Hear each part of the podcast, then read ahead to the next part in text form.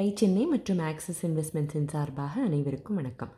கேடா மாவட்டத்து பால் உற்பத்தியாளர்கள் கூட்டுறவு சங்கத்தோட வெண்ணெய்க்கு நறுக்கு தெரிச்சா மாதிரி ஒரு சின்ன அழகான பேரை வைக்கணும். இதுதானே குறியன் எடுத்த முடிவு? உங்களுக்கு பிடிச்ச நல்ல பேரெல்லாம் சொல்லுங்க அப்படின்னு கூட்டுறவு சங்கத்தினர்கிட்ட சொன்னார். நிறைய பேர் நிறைய பேர்களை சொன்னாங்களாம். வெளிநாட்டு இன்ஃப்ளூயன்ஸ் இருக்கிற பெயர்கள் தான் பெரும்பாலும் இருந்திருக்கு. பால்சனுக்கு காம்படிட்டர்னால் அவங்களோட பேர் மாதிரியே தான் நாமளும் வைக்கணும் அப்படின்னு பலர் நினச்சாங்க. ஆனால் குரியனுக்கு இதில் சம்மதம் இல்லை. பால் உற்பத்தி ஆகிறது நம்ம நாட்டில் வெண்ணையாக மாற்றுறவங்க நம்ம நாட்டை சேர்ந்தவங்க பேர் மட்டும் எதுக்கு வெளிநாட்டு பேர் அப்படின்னு அவருக்கு தோணுச்சு. இப்போ வேணால் வெண்ணெய் மட்டுமா இருக்கலாம். ஆனால் பின்னால் பல பால் பொருள்களை செய்கிற பிளான் இருந்தது இல்லையா? எல்லாத்துக்குமே இந்த பேர் இருக்கணும். அது ஒரு இந்திய பேராக இருக்கணும்னு நினச்சார் குரியன். ஏகப்பட்ட பெயர்களை வேண்டான்னு நிராகரித்தார் ஒரு பேர் அவருக்கு ரொம்ப பிடிச்சது. அமூல்ய அப்படின்னா வடமொழியில் விலை மதிப்பு இல்லாததுங்கிற பொருள். இதை சுருக்கி அமுல் அப்படின்னு வச்சா அதுக்கு இன்னொரு அர்த்தமும் இருக்குமேன்னு அவருக்கு தோணுச்சு. Amul Anand milk union limited. இதை பார்த்ததும் வேறு பேர் எதையுமே பார்க்கணுன்னு அவருக்கு தோணக்கூட இல்லை. கேடா மாவட்டத்து பால் உற்பத்தியாளர்கள் கூட்டுறவு சங்கம் அமுல் ஆன கதை இதுதான். அமுலோட தயாரிப்புகளுக்கு மார்க்கெட்டில் நல்ல வெற்றி. ஆனால் இந்த வெற்றி அவங்களுக்கு ஈஸியாக கிடைக்கல.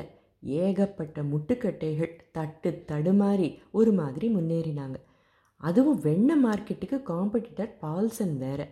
பல வருஷங்களாக இதில் முன்னணியில் இருந்த அவங்கள சுலபமாக வீழ்த்த முடியல.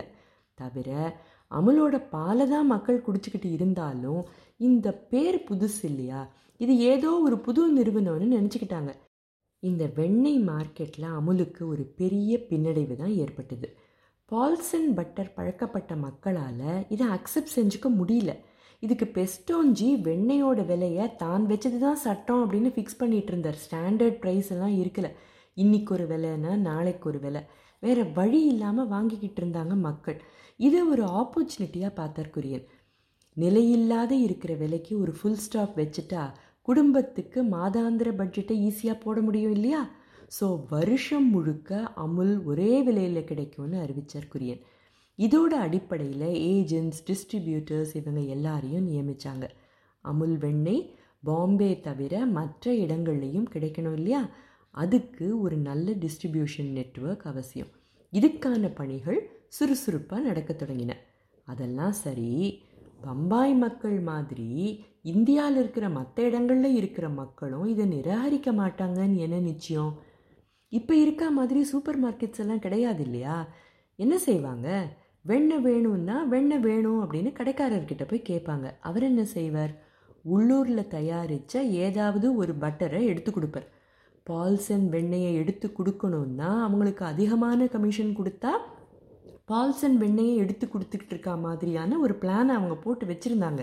இதெல்லாம் வேலைக்காகாதுன்னு தோணுச்சு குரியனுக்கு. ஆனால் நாடு முழுக்க அமுல் வெண்ணெயை மட்டுமே உபயோகப்படுத்தணுங்கிற ஆசை மட்டும் அவருக்கு நிறைய இருந்தது. ஒரு கிலோ வெண்ணெய் வேணும் அப்படின்னு கேட்குறதுக்கு பதிலாக அமுல் வெண்ணெய் வேணும் அப்படின்னு கேட்கணும் இதுக்கு என்ன செய்யணும்னு யோசித்தார் என்ன செஞ்சார்? அடுத்த பகுதியில் பார்க்கலாமா? பிஸ்னஸ் கதை கேட்க எங்களுடன் தொடர்ந்து இணைந்திருங்கள்.